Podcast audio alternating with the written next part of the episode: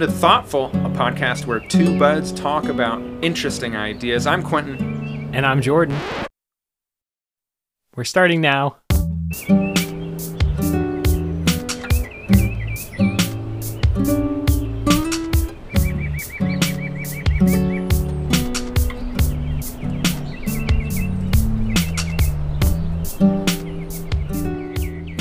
Hey, Quentin. Hey, Jordan. This is a cool one today.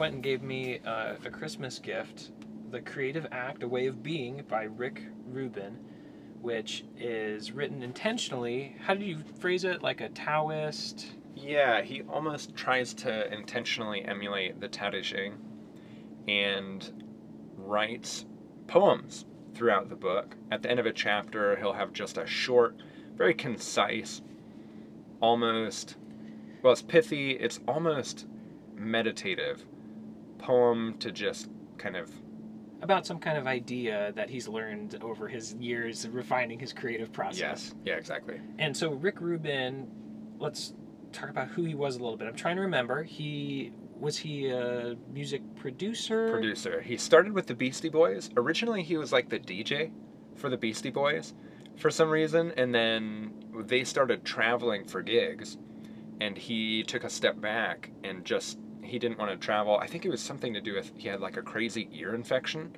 on their very first tour or something like this, and he couldn't fly, and so then he stayed in New York, and then ended up just producing for them. And since then, he's It gone worked on- out. Worked out. For worked him. out for him. yeah, since then he's gone on to work with almost everybody you can think of. So Red Hot Chili Peppers, uh, Taylor System Swift? Taylor Swift. Uh-huh. Yeah, he's done stuff with the Avett Brothers. He's done stuff with Johnny Cash. He's done a ton of really intense metal stuff. He's done a ton of hip hop stuff. And it seems like his superpower is being able to relate to and understand the artist at a Yes. really, really high personal level, really Yes. fast as well. Yes. So then he'll uh, he has all of these exercises or experiments for an artist to re-engage with their own work and get a more sincere performance or just listen to what the work is trying to be quote unquote and fully realize it. So all of his thought goes into the creative process and how does he help other people to unlock their own creative process And sometimes that doesn't mean perfection. I was listening to this podcast interview Absolutely. of him, Yeah. and he talked about a few instances where they left in a air quote mistake hmm in the performance because it was just such a raw, relatable human moment. Yes. And they didn't want to over edit it and cut it out. Exactly. Exactly. So I'm excited to take a look at this book. But Yeah. one of the poems in the middle is this A rule is a way of structuring awareness. So I wanted to spend a minute chatting Yeah. about that today. Yeah, a rule is a way of structuring awareness. I immediately think of my man crush, Carl Bereiter, the educational philosopher and psychologist. And he's a wonderful man, obviously. Very beautiful. But he Usually people have a man crush of, you know, like a celebrity, uh, like TV celebrity. Yeah. So I'm, I'm proud of you for picking a, a different uh, genre. Of a different genre. than most people. Yeah, yeah. I it's a shame that more people are not crushing on on this man. But Carl Bereiter talks about how knowledge is sometimes a prerequisite for learning. A lot of times people assume that perception comes before knowledge.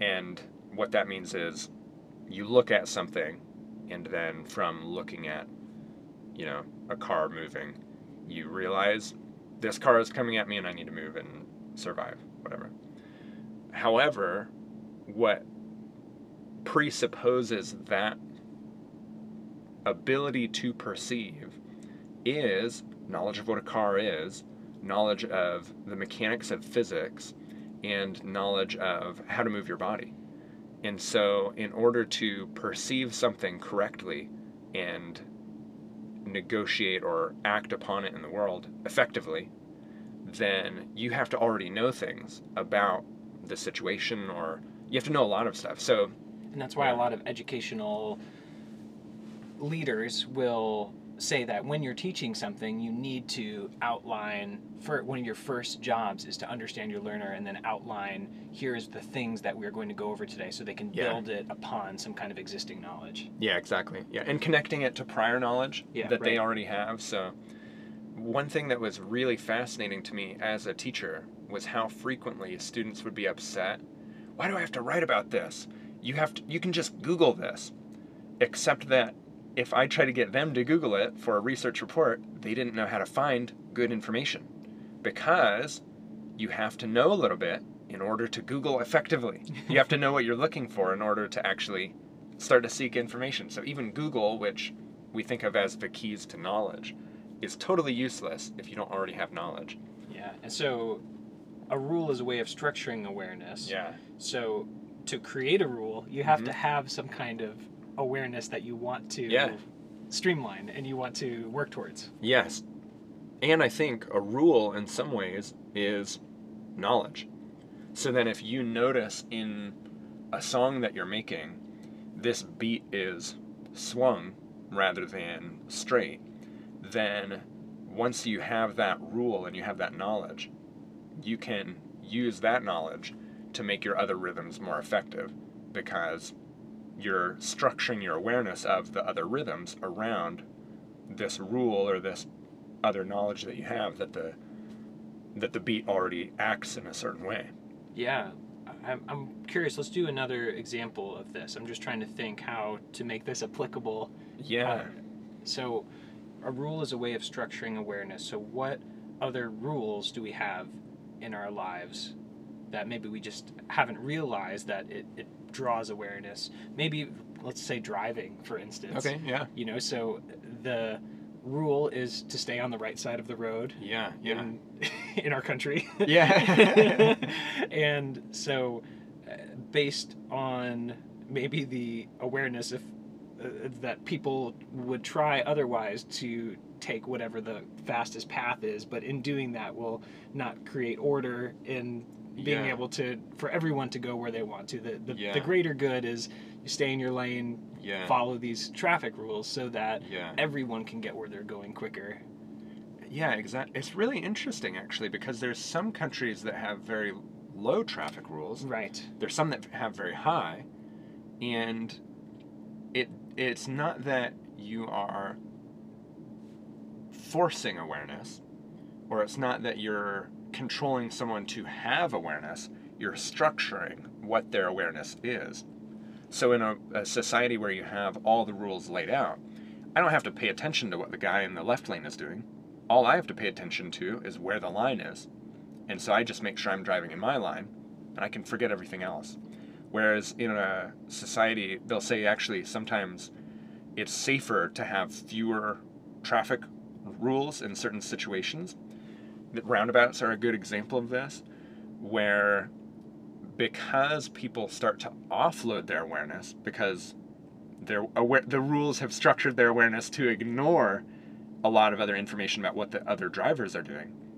If you structure their awareness in a more open way, such as a roundabout or certain certain intersections that have fewer rules, it forces you to have more awareness because there are less rules. You need to look before you turn. so it's it's really interesting. So now they're starting to kind of use the opposite approach too and open up awareness by creating fewer rules. Yeah. So, in the same way, if we're aware that men don't have a man crush on philosophers in Right, general, right, yep. what is the awareness that we're pulling out? What is the what's the question? We're aware people don't don't have the. Are we creating We're a creating rule? a rule. We're creating a rule to help society to uh, to We're- help to help men Yes. just uh, Create awareness. create awareness of Yes. philosophers that they should uh, and thought leaders they should Yes.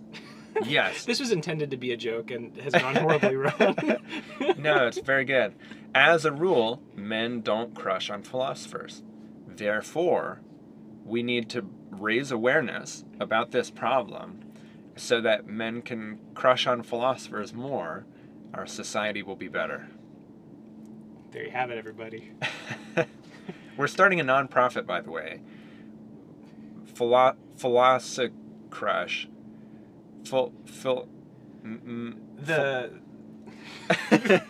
we're we're workshopping it. We're We'll get back to you on it. we might be starting a pro- nonprofit, depending on. We need to come up with an ad for that or something. No, we don't And come up with the- ads. I mean, we don't come up with ads. We need to be sponsored by a nonprofit that already exists. that is about man crushes.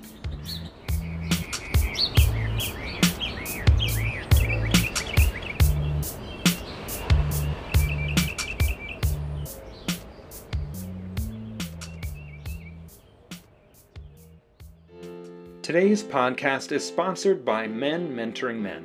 Men Mentoring Men is a 100% real nonprofit that already exists. When the man with whom you drink makes you stop and really think, you can trust the bond you have. You've got a brother from another mom and dad. Men Mentoring Men is a place for men to be accepted as they are, as they grow into the men they want to become.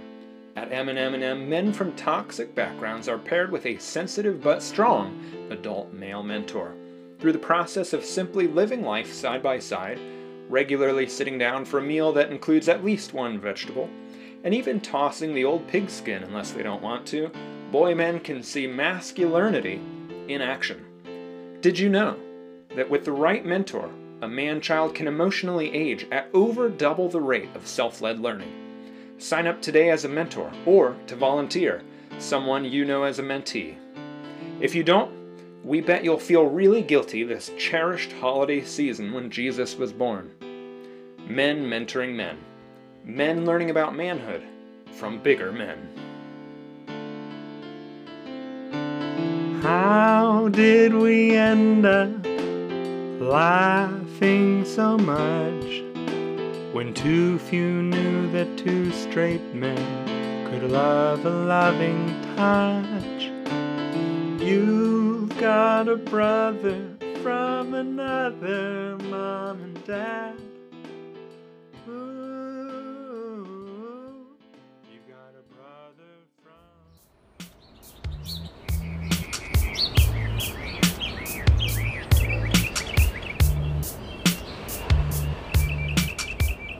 Today I have brought the topic of John Cage's masterwork, 433. And Jordan, I was I you did that in like your radio announcer voice. today, ladies and gentlemen. There's a really good performance of 433 that starts just that way. It's a, and the guy that has real? yeah, he has a British accent. It's Okay. somewhere in uh, the UK, I don't know, and they he's got this wonderful accent, and they- Yeah. it's this really nice concert hall, and this That's will make wonderful. this will be even more beautiful when you talk a little bit about what 433 is by John Cage. Yeah. For well, before I talk about it, we should let our listeners experience it. So we can I I've arranged a duet performance of 433. We probably won't play the full excerpt, but the people who know what this is are cringing for both. uh, One, they they don't know what it is and are thinking Quentin and Jordan are going to perform for us, and two, they know what it is and are Yes. thinking, I'm going to skip ahead about four minutes and thirty three seconds. we won't do the whole thing, but we'll just do a short excerpt just so you get a taste of what we're talking about. And begin.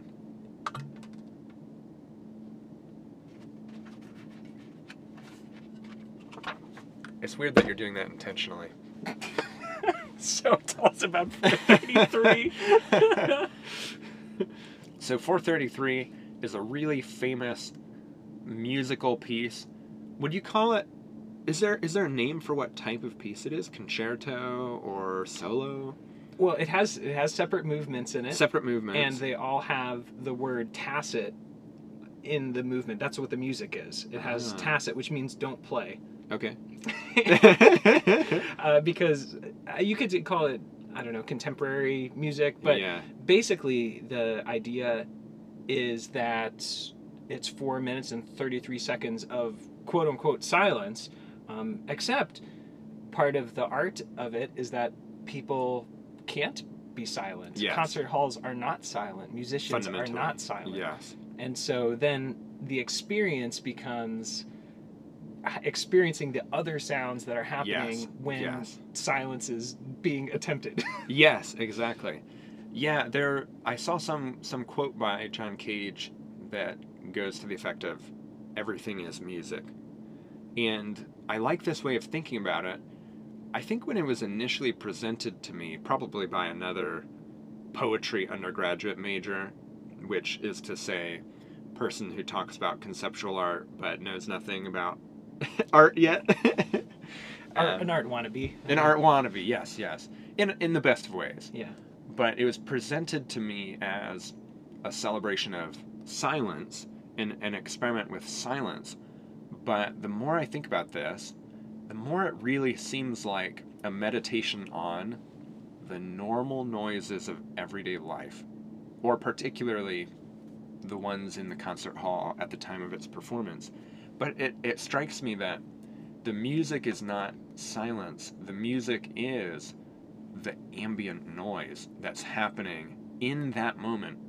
Totally unique, totally unable to be replicated, and the it just happens organically. and I think we we don't stop for long enough to be able to hear those things if it weren't in a situation That's like right. that. And so what John Cage has created is uh, a structure, a rule, shall yes, we say, yes, exactly. to bring awareness to the sounds that are happening in our world without us ever stopping to to see them and hear them and experience them and sit in them. Yes, exactly. And before we go further, I should say this is the exact type of art piece that I would show my students and always be able to guarantee that one student, at least, if not a whole host of students, would be furious and would immediately be like, anybody could have done this, and would be so outraged.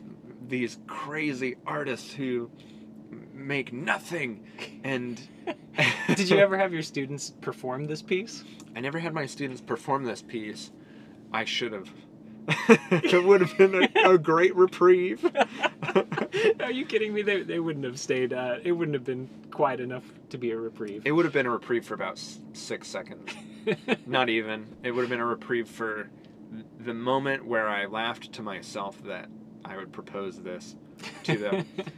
but a lot of students got really upset at me for showing them abstract expressionist painting because it's messy and it doesn't look like whatever you're art, painting. art splatter or Art kind of thing, paint splatter. Yeah, but I really like conceptual art. Unabashedly, I like conceptual art because it changes the way you think, it changes your awareness. And so then, once you become aware of these ambient noises, it's not that John Cage is saying, I can do nothing and make art. Ha ha ha. It's that he's saying, pay more attention to the world around you and really listen. And when you really listen to the everyday noises around you, you will appreciate and enjoy and have music in your life that no one else is able to have because they're not listening. But what if it's not? What if it's not music? I can't say that that's music. This is one of the arguments that I have with I had with my Sure, students. sure. So how do you how do you define what's music, what's not music? And maybe you can also apply this to I, I would ask you the same question about abstract art Yeah, w- with the paint splatter example. sure, sure. What about that invites you into experiencing it? That's a good question. It's abstract expressionism and, and paint splatters are definitely more well defined than something like 433 by John Cage. Just because you already have a canvas. You're already using some kind of semi-fluid material that dries and that creates a color and creates an image of some kind even if it's not a recognizable image there's paint on a canvas so you know it's a painting you don't know if, if it's a painting of something but it's hard to pin down for me what is music it really blurs the boundaries of everyday life and a, a, an incredible masterpiece of genius auditory art. I think that if I do think about visual art, and maybe this is just the way that my brain is structured, Sure. but I think about those abstract art pieces breaking down different ideas into I mean it, it's abstract because it's just the building blocks of art. It's it's Yeah. color, it's shapes Yeah. in a way that in a more familiar like of a portrait of a person or something Mm. here's something really familiar where all of these building blocks are expertly crafted into this this portrait Yeah. um, not that it's not expertly crafted for the abstract art but it's easier to break down some of the the different pieces of it and so i wonder for music too Hmm.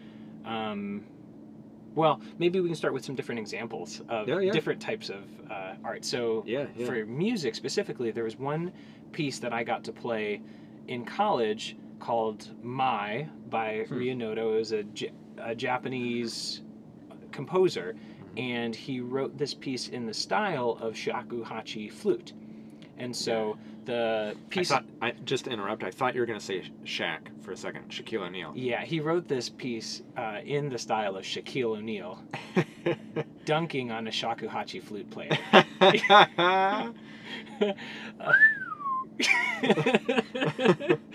and so it's it's really weird saxophone stuff you know there's Yeah, um, but it's based off of a poem of a uh, a woman who lost her samurai husband and she's out at sea and she encounters his ghost out on the ocean and Yeah. and it ends with this crescendo uh, of the poem saying Mm. why didn't you think of me you know why did you die without thinking of me first and Mm. that's mirrored in the music by this almost painfully loud high note at the end of the music Uh, followed by just silence where it instructs the musician not to move and just for the audience to wait Oh, for a, an yeah. amount of time before the instrument goes down and the song's That's over interesting. This that gets into kind of performance art then. yeah you- and some would consider is that part of the musical experience Yeah, yeah. It's cer- certainly live music, no question. Where now we, I think we have so much technological aid for accessing music that we haven't had in the past. That now, music can be carried with you in your pocket everywhere you go. There's music playing in your car. There's music playing at the supermarket. Music is just everywhere. But then there's definitely an argument to be made that real music is a live experience with people performing the music. There's definitely an argument to be made. I think that as as we get into a more technological world, and we are we're already there. I mean, most people experience music from a recording or from Mm. YouTube or something like that, Mm. as opposed to seeing live music. And so, especially when I was talking to my students about Mm. seeing live music, many of them have not outside of the high school marching Yeah, band yeah. or or something like that. Yeah. And so there's this whole different experience of how the sound hits you and how it feels. Um, When you can, if you're at a concert and can feel the bass, yeah. or um, seeing the musicians, and sometimes there are mistakes that happen, and Mhm. the experience of other people around you listening to music is Mhm. also really different. Yeah, the mistakes thing goes back to the Rick Rubin piece where he I, I'm trying to remember the quote that he has because I know what quote you're talking about. It's it goes something to the effect of if your piece has one mistake in it, it's probably not finished. But if it has eight mistakes, it might be. Yeah, right. Which I feel like is so true of live performance and and auto-tuned automatically music where they pull the every note automatically to the beat. Every note is exactly the perfect pitch that's exactly that correct note. Is is just not organic. And so, uh, speaking of Rick Rubin, so much of what he does is to just get people to be organic and to give an authentic performance more than a perfect performance. And so he always says he wants his albums to sound like you saw the band on a really good night hmm. rather than separately, like for a lot of producers, they'll separately record the drummer hitting the snare. And then they'll separately record them doing the hi hat. And then they'll separately record them be- hitting the, the kick drum. It's like, why And did then you mix all of those and then mix all those together to make- align them. Yes. And, yeah. why did you become a drummer? You could you could just hit a single drum. Then the art is in then- the hands of the editor. Exactly, exactly. And not just the editor, but the computer that the editor is using to automatically lock it to that grid. And the microphone that's connected to Yeah, the yeah. computer. So then at that point, is there a real performer? Is there a real artist? And you really could argue, no, there's not. Nobody's creating anything. Uh, Bill Gates maybe was the, or Steve Jobs. You're using GarageBand, and, and Steve Jobs is the artist, but it, it really becomes this weird situation where I, I, my relationship to music is the same way. That I I I, mean, I, I went to church a lot, and, and there's a lot of live music at church, but I didn't get to see a ton of bands live growing up. So most of my relationship to to music was this electronic kind of copy pasted music that you're transmitting online. Yeah. When people would give me a hard time because I was going into being a, a music major, and Yeah. sometimes people would be like, "Hey, what's your favorite band?" Yeah. And I was like, "Well, don't really go to see a lot of bands." I, yeah. My first concert was a Weird Al Yankovic concert. and Yeah. So, uh, and maybe one of my only concerts that I've been to. Okay, bef- before we absolutely will pick back up on this. What's your favorite Al Yankovic song? Oh, let's see. Well, the t- the one that I spent the most time on was Albuquerque.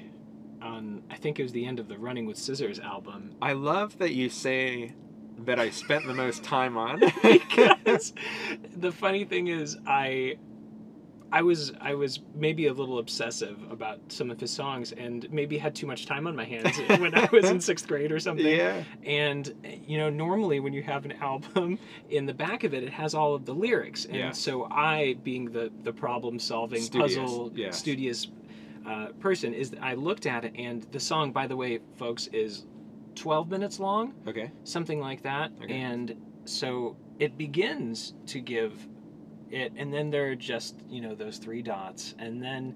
The rest of it, sorry, you just got to figure it out on your oh, own Oh, so it, so it only gives you part of the lyrics of the whole song. because it's such a long song. And so here I was learning. They just couldn't print it and fit it in the CD case. That's right. And so I I attribute potentially my ability to type on a computer to this Weird Al Yankovic song because Oh I would listen to it 10 seconds at a time and Yeah. transcribe it onto my computer. Wow, that's wonderful. That's so cool. I just am delighted with the image of you just very seriously listening to 10 seconds and then pausing and then typing it up.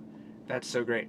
I listened to a podcast before where a common question that they would ask each other was it, it was a poetry podcast. They would say, what, What's a poem that has been a friend to you? And I think that's a wonderful way to think of poetry. You have this relationship with the poem, you return to it over and over, and it means different things, speaks to you in different ways throughout your life.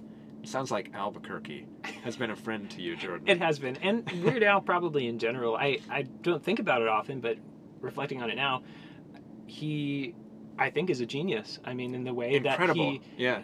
with replicating the music and the vocal style and then also creating something totally different and Yeah. revolutionizing parody and Yes. I mean really cool stuff that he's done. Yeah, yeah. And he's been around for forever. Yeah. And he's been continuing to be so productive. and on top of whatever is new. Yeah, yeah. and what artists are doing, and his his albums are always fresh with the the newest, best, greatest artists. Yeah, yeah. I so this is a silly thing, but I grew up without listening to a lot of popular music.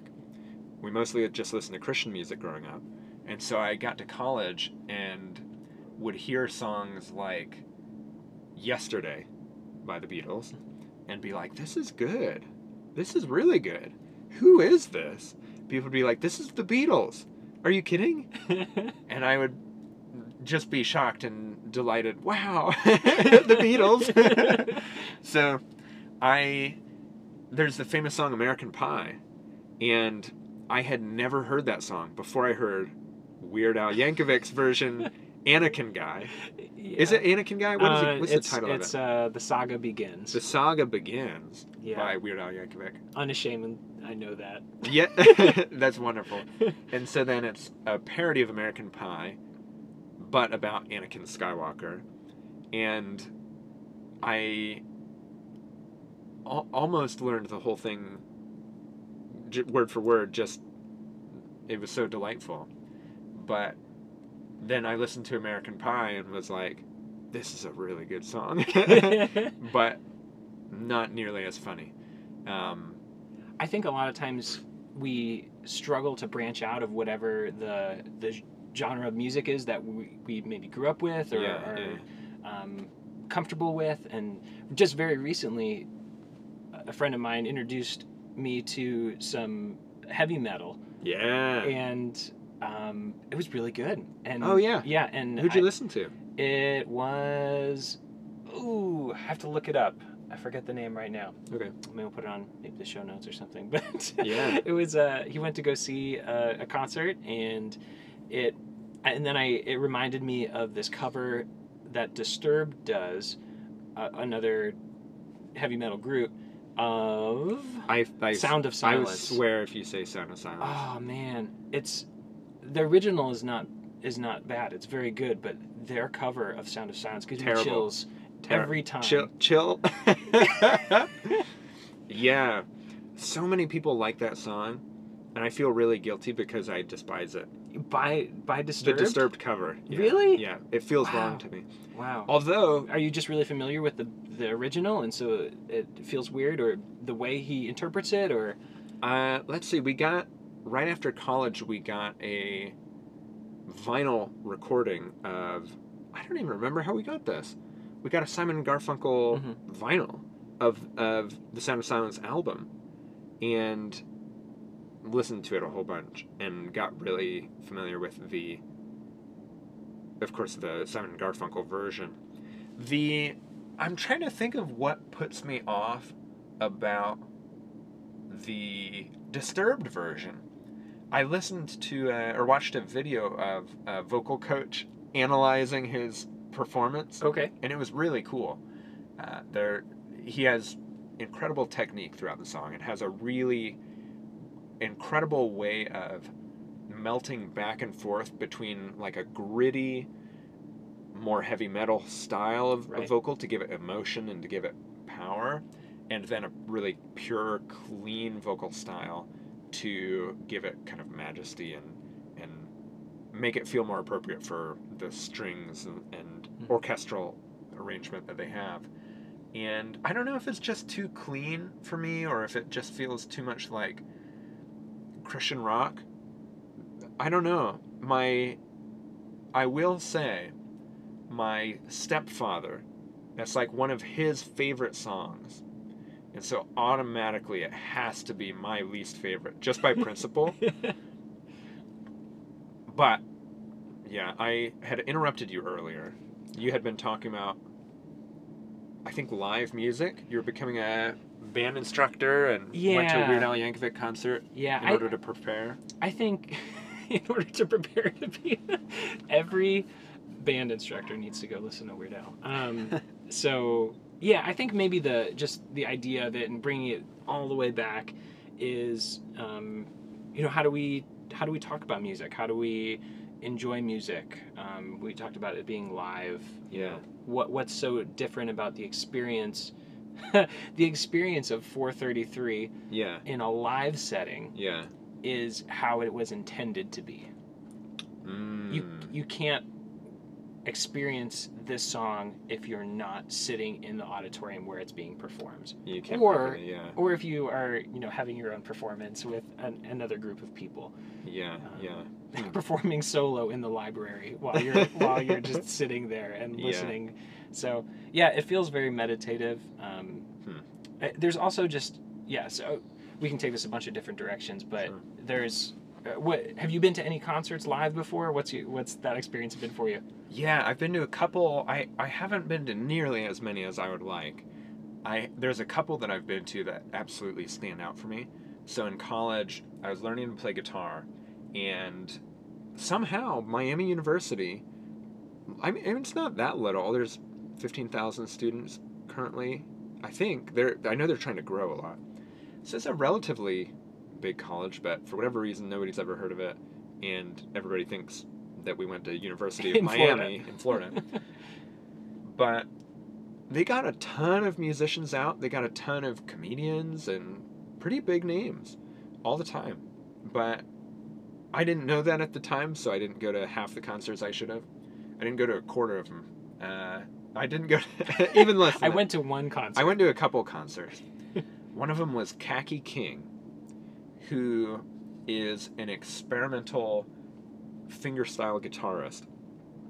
She plays a style called two hand tapping, which is where you play the guitar and Let me guess. Let me guess. Two with two hands, and you tap the guitar. you tap the guitar. Wow. And so it's really percussive. It takes a lot of little tricks from flamenco guitar. It takes a lot of tricks from the types of hammer ons and different types of essentially metal techniques where you are. Oh man, I, I can't believe I'm not thinking the words right now. But you're playing on the neck of the guitar with two hands a lot of the time. And then you're doing hammer ons, which is where you slap one finger directly onto a single fret, a single string, and then create one note just by tapping down with your finger. Um, it's called tapping.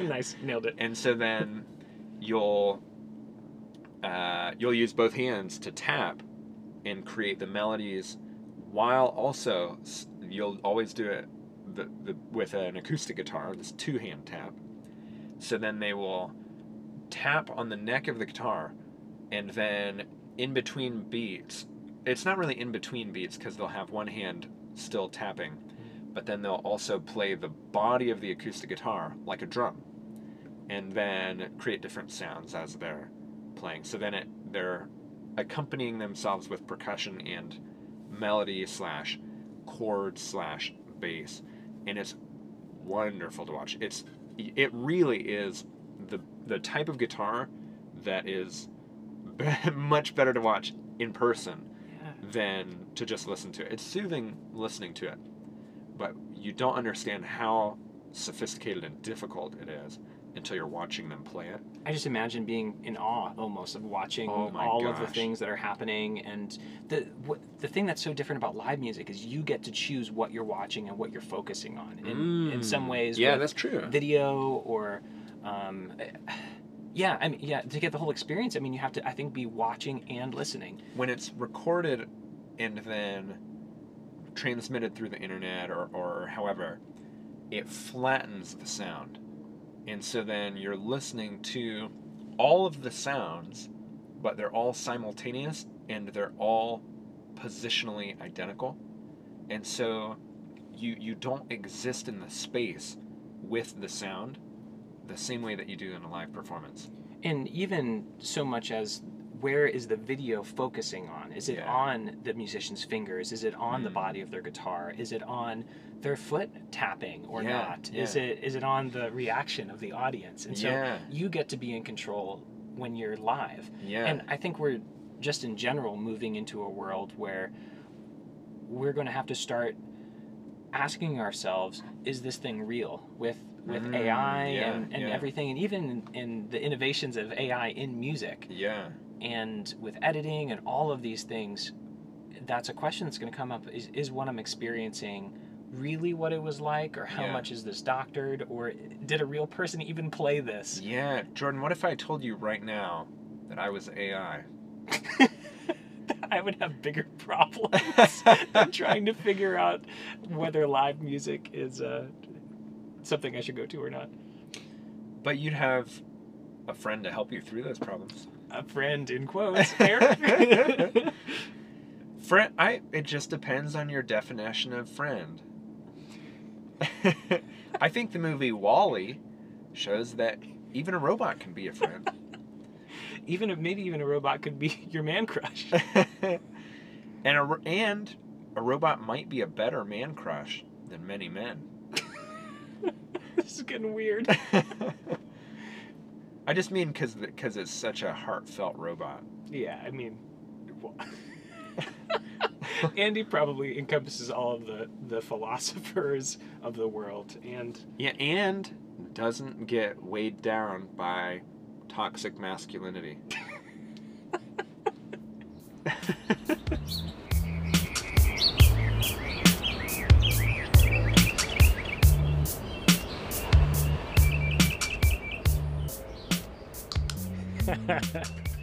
This episode of Thoughtful is brought to you by Randomly.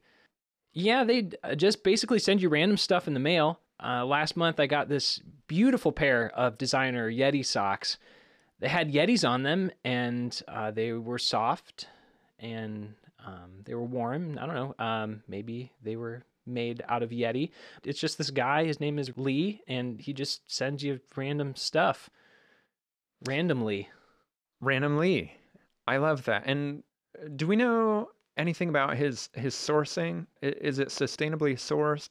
I imagine he just is a hoarder and Yeah. has stuff in his basement and he just picks something and every month he's he just sends you something. That's what I love about randomly is it's not just about consuming.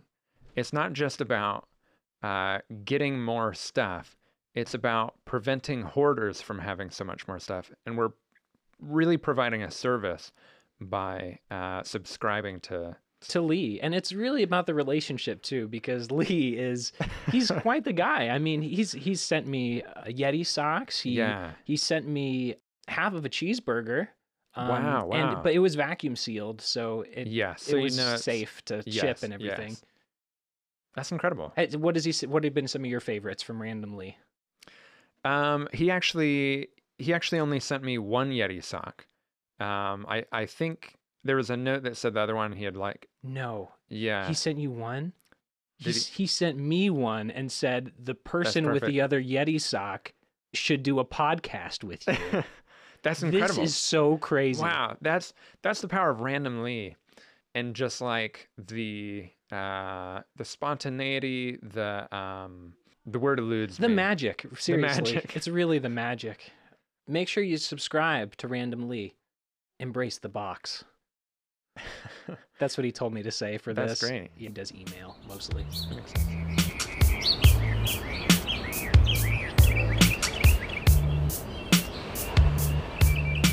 Speaking of rules that structure awareness, one of the things that I love about just doing the podcast with you is having our highlight and just talking about something we're thankful for that brought us joy this week.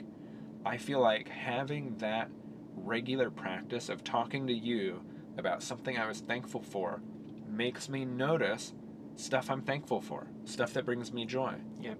And for me this week, it was hanging out with you. Aww. It was just we we went to uh, just go get a drink, and um, it was a really a cool park, and we're just like walking around and chatting, and yeah. um, what's the word for the rock wall? What did we do? It was We traverse. we traverse, which I'm learning is going across a wall, Yes, yes, as opposed to up it, yes. and maybe it was built for for children, but I mean, just because it was five feet tall. and by a lot of other play equipment that was very clearly for 5 to 12 year olds but and had signs saying this is for five to twelve year olds. rock walls feel different though because Yeah. because ad- adults do frequently use rock walls and it was too hard for us to traverse they had real rock climbing holds on there. It was legit. It was really cool. It was really nice. And that is what our precious taxpayer money is paying for. and that is why that we will use it even though we're not 12. I think what I enjoyed so much about it is there's there's something just right about hmm. spending time with your guy friends Yeah. and being able to to talk and to Yeah. catch up on life and talk about the real things and and also just goof around and Yeah, yeah. I absolutely agree. It was so cold while we were while we were hanging. It sounds like you're making an excuse about the rock wall right now. I wanted to talk more about this rock wall, and I didn't complete the traverse, and I feel like I need to say something about it because our our audience is listening and they're thinking Quentin couldn't complete the traverse. Why? I probably should just stop listening to I this whole podcast. What could they possibly tell me that is about valuable. what, what could they teach me about 433 if they can't complete a simple child's rock climbing wall and we completed i would say at least 75% and in, in public schools that that's going to pass us. That is going to pass that's getting us us. on to the next grade.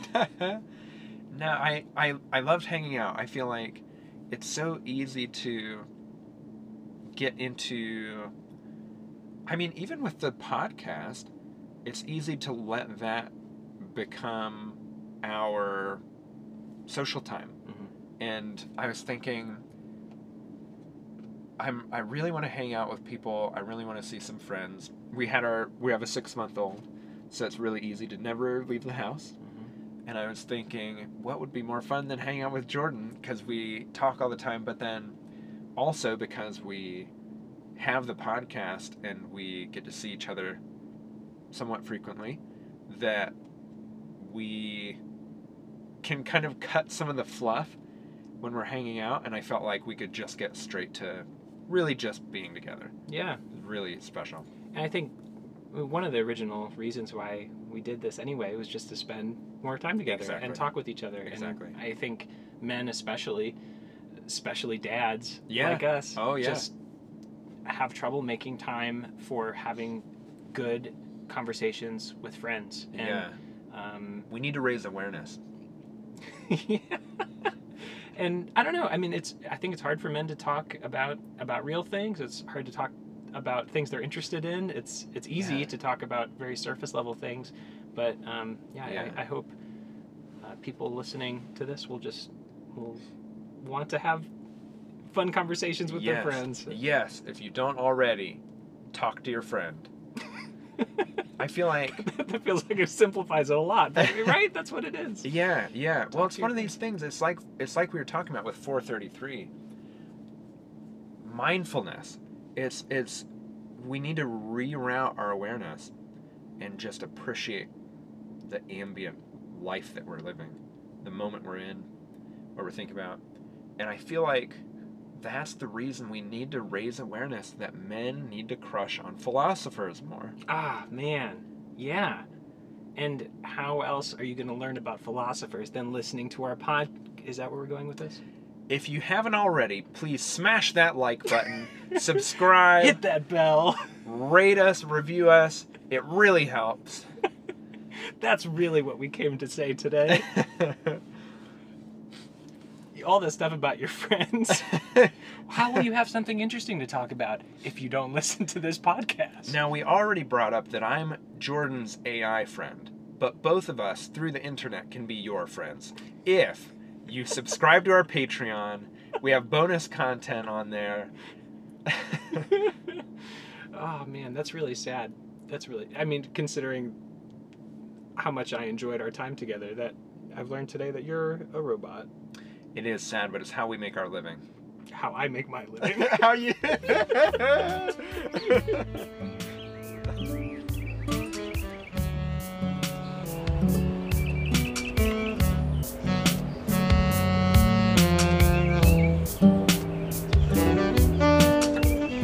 And as always, thank you so much for listening to Thoughtful, a podcast that was meticulously constructed to shelter our fragile male egos.